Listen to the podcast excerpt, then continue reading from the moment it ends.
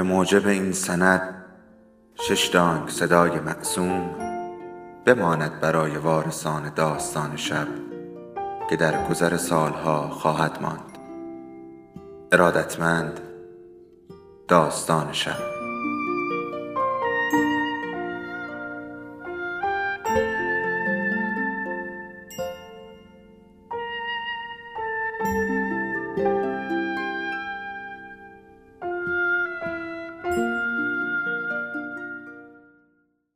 یکی بود یکی نبود.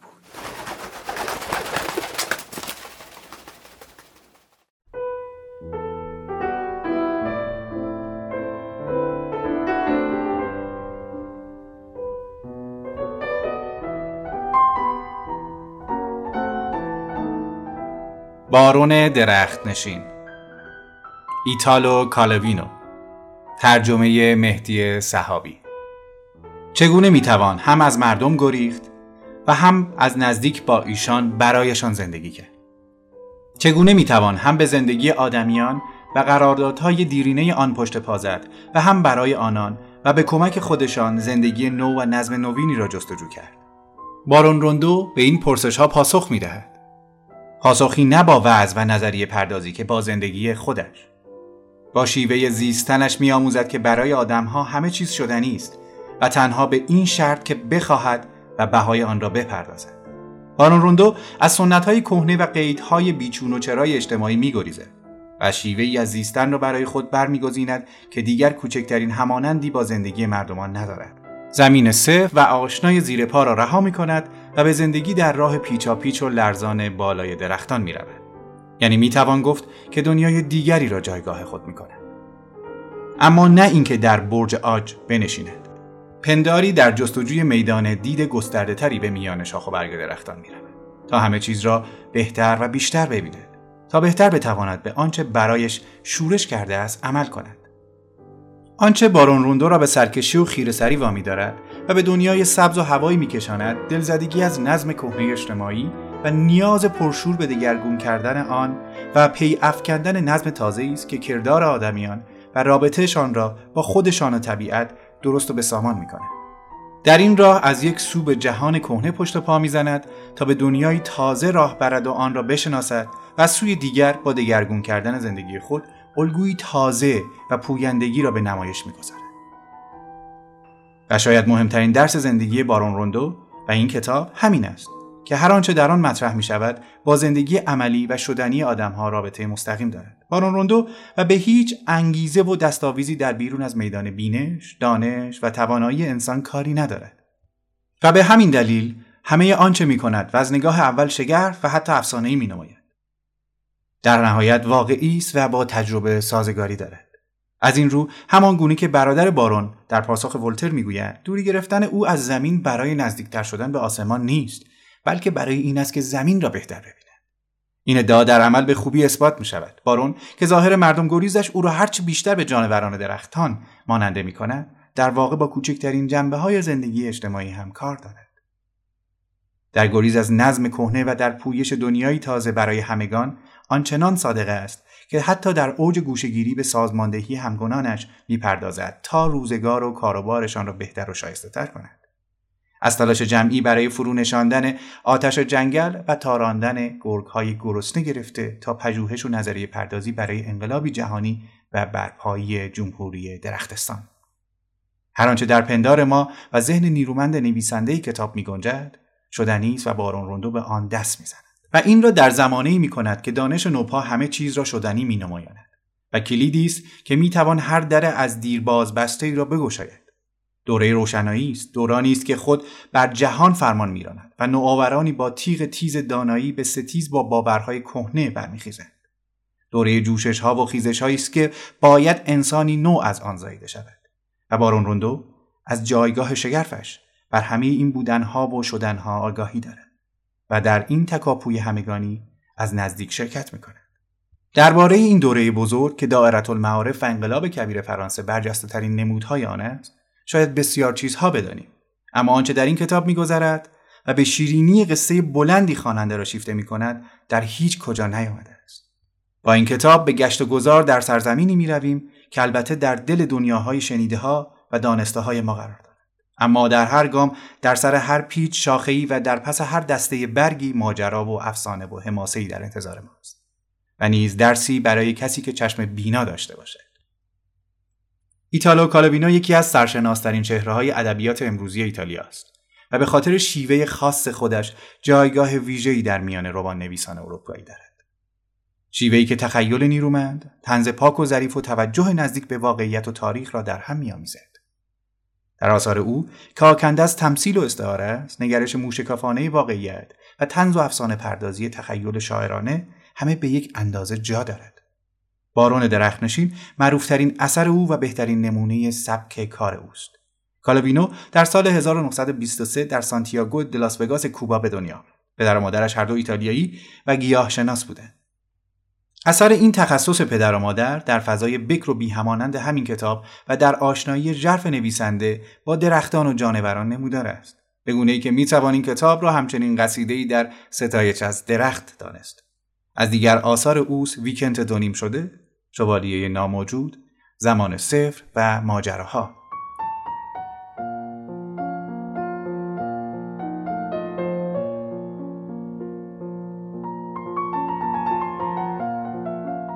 پانزده جوان 1767 آخرین روزی بود که برادرم کوزیمو لاروس دورندو با ما گذراند.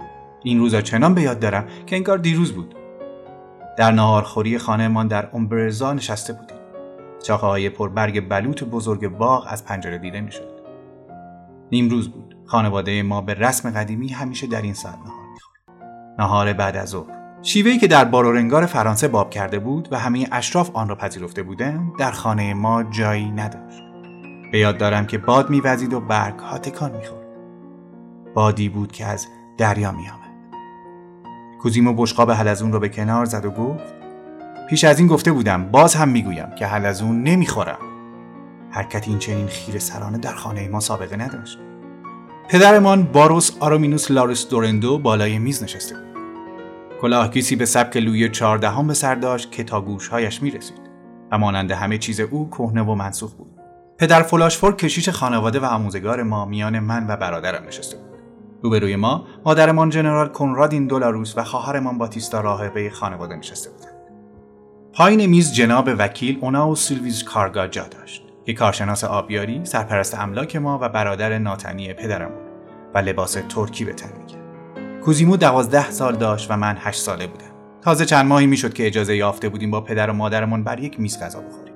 من نیز با آنکه سنم کافی نبود از این امتیاز ویژه برادرم برخوردار شده بودم زیرا دلشان نمیآمد که تنها غذا بخورم گفتم امتیاز بدین گونه برای کوزیمو من دوران خوشی به سر رسیده بود و دلمان هوای ناهارهای ساده ای را داشت که همراه با فلاشفور در اتاق کوچیک و دور افتاده میخوردیم. کشیش پیرمردی کوچک اندام و لاغر بود و چهرهای پرچروک داشت. می‌گفتند ژانسنیست است. به همین خاطر از زادگاه خود در دوفینه گریخته بود تا گرفتار محکمه انکیزیسیون نشود.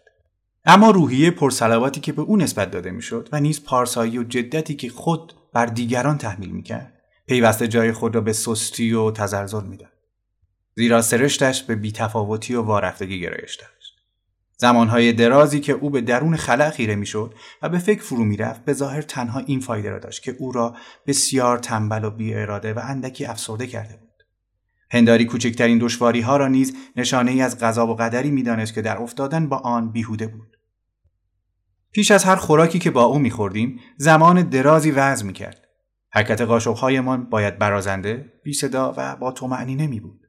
وای بر ما اگر سرمان را از روی بشقاب بلند می‌کردیم یا هنگام فرو بردن سوپ کوچکترین صدایی از خود برون می‌دادیم اما با پایان گرفتن سوپ کشیش کم کم خسته و دل زده می‌شد نگاهش را به درون خلع میدوخت و با هر جرعه شراب لبان خود را به صدا در میآورد چنین مینمود که تنها احساسهای آنی و گذرا می‌تواند هنوز بر او اثر بگذارد. به خوراک اصلی که می رسیدیم دیگر می توانستیم با دست غذا بخوریم و در پایان غذا ته گلابی را به سوی یکدیگر پرتاب می کردیم و کشیش گهگاه با لحن ولنگارانه ای می گفت هی چه کار می کنید؟ از هنگامی که بر سر میز همگانی می نشستیم حس می کردیم همه فشارهای خانواده بر ما وارد می شود و این غم این دوره کودکی ما بود. پدرمان و مادرمان لحظه چشم از ما بر نمی گرفتند. مرغ را با کارد چنگال بخور راست بنشین آرنج هایت را از روی میز بردار پایانی نداشت.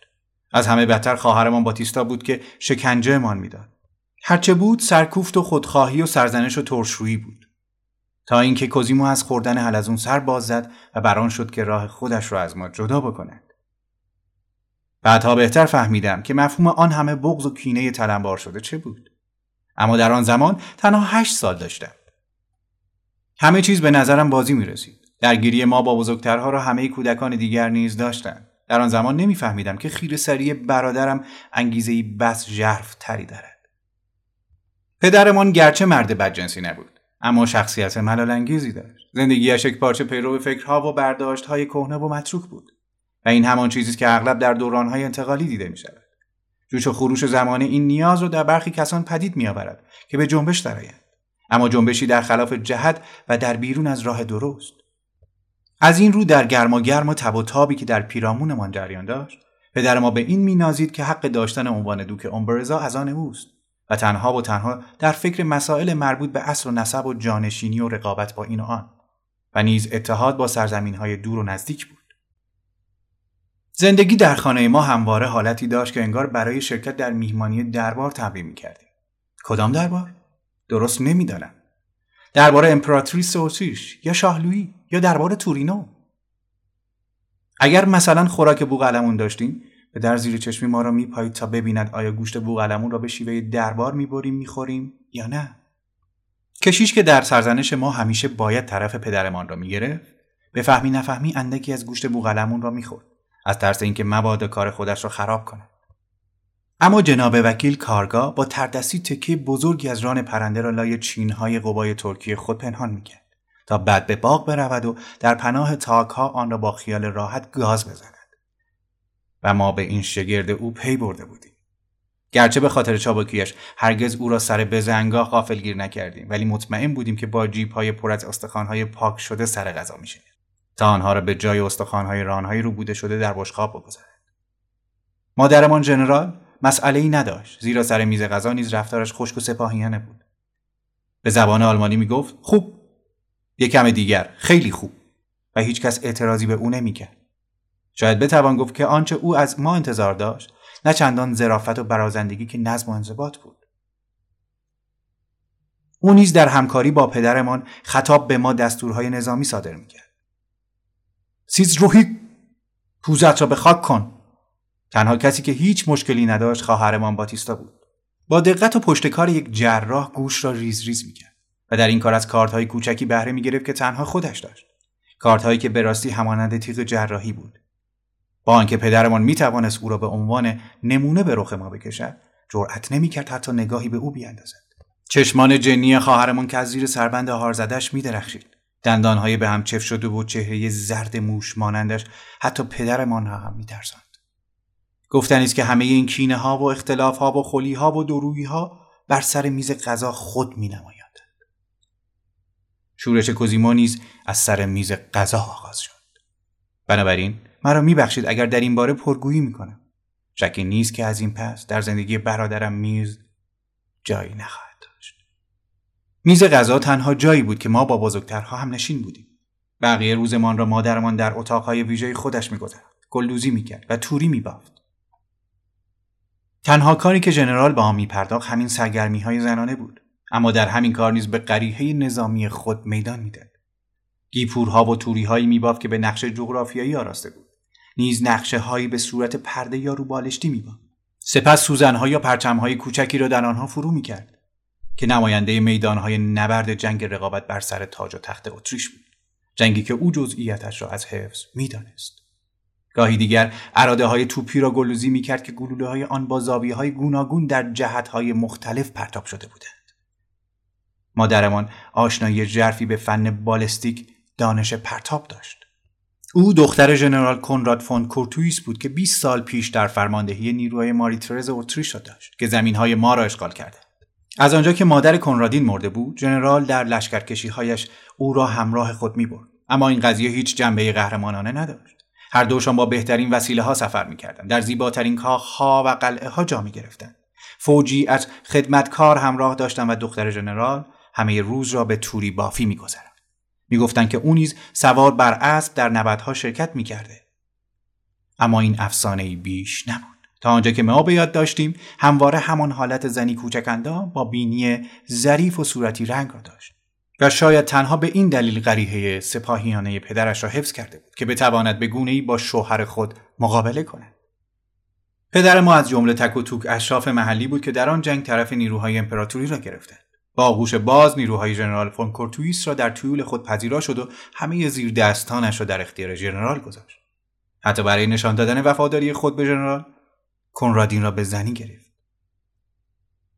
البته مانند همیشه همه این کارها را به امید این می‌کرد که روزی دوک شود. اما آنبار نیز کار خراب شد. نیروهای امپراتوری به زودی پس نشستند و جنوایی ها با تحمیل خراج تازه پشت پدرم را شکستند. با این همه از این معامله همسر بسیار خوبی نصیب پدرم شد که پس از مرگ افتخارآمیز پدرش در پروواز و پس از آنکه ملک ماریترز گردنبند طلایی را روی یک بالشتک مخملی برای او فرستاد ژنرال لقب کرد. رابطه زن و شوهر تقریبا همیشه خوب بود. گرچه مادرمان که در میدانهای نبرد بزرگ شده بود و جز به جنگ و سپاه نمیاندیشید به پدرمان خورده می‌گرفت می‌توان گفت که هر دو آنها هنوز در زمان جنگ جانشینی میزیستند. مادرمان با خیال توپخانه هایش و پدرمان با اندیشه شجر نامه هایش آرزوی مادرمان این بود که ما را در ارتشی هر ارتشی که باشد افسر شویم. امید پدرمان این بود که روزی با شاهزاده خانومی از خاندان امپراتوری عروسی کنیم. در عمل پدر و مادر بسیار خوبی بودند. اما تا آن اندازه به ما بیتوجه بودند که ما تقریبا به هوای خودمان بزرگ شدیم. این بد بود یا خوب؟ کسی چه می‌داند؟ درست است که زندگی کوزیمو مانند دیگران نبود اما من زندگی ساده و بسامانی داشتم. در حالی که هر دومان دوره کودکی همانندی را گذراندیم. هر دو با هم بی به دشواری های بزرگترها و آنچه مردمان می‌کردند بزرگ شدیم. از درختها بالا می‌رفتیم این نخستین بازی های کودکانه اکنون برای من به صورت نوعی زمین سازی برای آینده جلوه می اما در آن زمان چه کسی به این چیزها فکر می کرد؟ از سنگی به سنگی می پریدیم و بستر رودخانه ها را می پیمودیم. به درون قارهای کنار دریا سرک می کشیدیم. از روی نرده پلکان ها سر می خوردیم و پایین می رفتیم. یکی از این سرسره بازی ها درگیری بسیار سختی را میان کوزیمو پدر و مادرمان به دنبال آورد و او که به گمان خودش به ناحق سرزنش شده بود از همان هنگام کینه خانواده را به دل گرفت. کینه خانواده یا جامعه یا همه جهان؟ کینه که بعدها در تصمیم روز پانزده جوان او خود نماید. و گفته نماند که پیش از آن ما را از سوریدن روی لبه مرمری پلکان ها من کرده نه به این خاطر که میترسیدن بیفتیم و پاهایمان بشکنه پدر و مادر ما هیچگاه نگران چنین رویدادی نبودند. و به همین دلیل هرگز نشد که دست و پایمان آسیبی ببینه. نگرانیشون از این بود که تنه ما هرچقدر بزرگتر و سنگینتر که می‌شد به مجسمه های نیاکانی بخورد که پدرمان روی های کوچک لبه پلکان و پاگردهای آن کار گذاشته بود که مبادا مجسمه ها بیفتند و بشکنند. پیش از آن نیز کوزیمو یک بار مجسمه یکی از اجدادمان را که اسقفی بود لغو کرده بود. و چون برای این کارش سرزنش شد یاد گرفت که پیش از رسیدن به پاگرد و خوردن به مجسمه ها ترمز کند. از لبه پلکان پایین بپرد من نیز این شیوه را فرا گرفتم در هر کاری از او دنبال روی می کردم. اما از آنجا که همیشه محتاطتر و سربزیرتر از او بودم در میانه راه از لبه پلکان پایین می آمدم یا اینکه تکه تکه سر می خوردم و پیاپی ترمز می کردم. یک روز که کوزیمو با شتاب تیر از پلکان پایین می سورید کشیش فلاشفور از پله ها بالا می. کتاب دعایش رو باز کرده بود و در دست داشت و چشمانی خیره و بی احساسش به چشمان مرغ می مانست. کاش مانند همیشه در حالت خواب و بیداری بود. اما نه آن روز به هوش بود و به همه چیز پیرامون خود توجه داشت. کوزیمو را دید فکر کرد. لبه پلکان مجسمه. اگر کوزیمو به مجسمه بخورد مرا سرزنش می‌کند. هر بار که ما بازیگوشی می‌کردیم او را سرزنش می‌کردند که چرا مراقب ما نبوده است. این بود که به سوی نرده خیز برداشت تا جلوی برادرم را بگیرد. کوزیمو به کشیش خورد که کوچک اندام و پوست استخوان بود و او را تا پایین پله ها پرتاب کرد. و چون نتوانست به هنگام ترمز کند با شتابی دو برابر به مجسمه جدمان لاروس دورندی جنگاور خورد که از پهلوانان جنگ های صلیبی بود و به سرزمین مقدس رفته بود. کوزیمو و کشیش و پهلوان صلیبی که از گچ بود هر سه پای پلکان نقش زمین شده و مجسمه ریز ریز شد. مجازات هایی به خود دیدیم که پایانی نداشت از شلاق و بیگاری گرفته تا زندان و کاستن جیره غذایی تا حد نان خشک و سوپ سرد و از آنجا که کوزیمو خود را بیگناه می‌دانست زیرا تقصیر نه از او که از کشیش بود ناسزای بسیار تندی را به زبان آورد و گفت پدر عزیز اجداد شما را به تخم خودم هم حساب نمی کنم. گرایشش به خیر سری از همان ابتدا پیدا بود. خواهرمان نیز در نهایت همانند ما بود. او نیز روحیه سرکش و تکرو داشت و پردنشینی او را پدرمان پس از قضیه مارکی دولاپام به او تحمیل کرده بود. آنچه را که میان خواهرمان و مارکی گذشته بود هرگز ندانستیم. این مرد جوان که خانوادهش با ما دشمنی داشت چگونه توانسته بود به خانواده ما راه یابد دنبال چه میگشت در بگو مگوی درازی که پس از ماجرا در گفته شد که هدف او این بود که خواهرمان را از راه به در ببرد و بدتر از آن به او تجاوز کند اما ما هرگز نتوانستیم به خود بپذیرانیم که آن جوانک پیزوری جوش جوشی بتواند زنی به ویژه خواهر ما را از راه به در ببرد. باتیستا بسیار نیرومندتر از او بود و شهرت داشت که در هر زورآزمایی با مهمترین هایمان توانسته بود بازویشان را خم کند. از این گذشته چگونه بود که در آن ماجرا جوانک فریاد زده بود و نه خواهرمان چه شده بود که هنگامی پدرمان و خدمتکاران خانه به دو خود را به محل حادثه رساندن جوانک را با لباس پاره پاره دیدن و شلوارش چنان حالتی داشت که انگار پلنگی ها را به چنگال دریده است. خانواده دولاپوم هرگز نخواست بپذیرد که مارکی قصد تجاوز به ناموس باتیستا را داشته است و به عروسی آن دو تن تن در نداد. بدین گونه بود که خواهرمان خانه نشین شد و لباس راهبگی به تن کرد. بیان که رسما سوگند یاد کند. زیرا انگیزش در پیوستن به سلک روحانی مشکوک بود. کینه او به ویژه در زمینه آشپزی خود می نماید. زرافت و نوآوری را که از مهمترین ویژگی های آشپز خوب است دارا بود. اما هر بار که خوراکی میپخت ما را به این فکر میانداخت که نکند باز چیز نامنتظری را برای تدارک دیده باشد. یک بار برایمان کوفته جگر موش پخت که به راستی خوشمزه بود. اما تا زمانی که ماهیت آن را فاش نکرد کوفته را خورده و از آن ستایش کرده بودیم بار دیگر یک نان شیرینی آراسته به پاهای ملخ پخت پاهای پشتی ملخ که سخت و اره مانند است. یکی دیگر از چیزهایی که برایمان پخت شیرینی دم خوک سرخ کرده بود.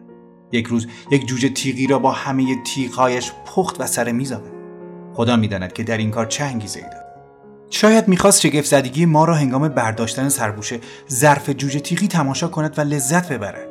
خودش نیز که همه دستپختهای عجیبش را می‌خورد به آن خوراک لب نزد. در واقع مهمترین انگیزه او در آشپزی این بود که دیگران را تکان بدهد و نه اینکه خوراکهای بدمزه ای را میپخت به آنان بچشاند. خوراکهایی که تهیه می‌کرد نمودار ظریفترین ریزکاری های هنر آشپزی نمایشی مغز گلکلم را با دو گوش خرگوش میآراست و تکه از پوست خرگوش را به شکل یقه پایین آن میچسباند سر خوکی را در بشقاب میگذاشت و میگو را به صورتی در دهان او فرو می‌کرد که انگار خوک زبان سرخ خود را به نشانه لودگی بیرون آورده است. در همین حال چنگک های میگو به حالتی بود که انگار زبان خوک را از حلقومش بیرون کشیده نمی‌دانم چند اون را سر بریده بود. و هر کدام از آن سرهای نرم و کوچک را که به کله اسبی میمانست با خلال دندان به کوفته چسبانده. بود هنگامی که این خوراک را سر میز آوردند چنین مینه بود که لشکری از قوهای بسیار کوچک درون سینی سفارایی می‌کرد. فکر اینکه باتیستا با چه دقت و پشتکاری این خوراک ها را تدارک می‌دید و تجسم اینکه دستان ظریفش چگونه با آن جانورهای کوچک ور از منظره خوراک ها هم تکان دهنده تر بود. خواهرمان اغلب در هنر شوم آشپزی خود از حلزون الهام گرفت و بسیاری از این موردها من و برادرم را به تقیان واداشت. انگیزه ما در این شورش دلسوزی برای آن جانوران زجر دیده بینوا انزجار از مزه آنها و خشم و ستیز با همه چیز و همه کس بود. از این رو طبیعی است که همین حرکت ما آغازگر شورش کوزیمو و پیامدهای آن بوده باشد.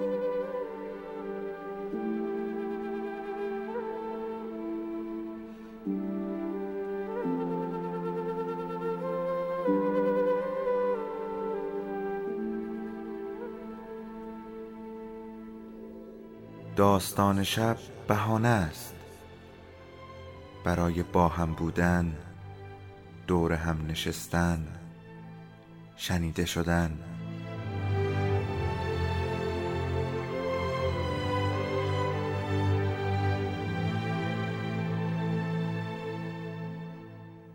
صدای افسانه ها رو میشنویم.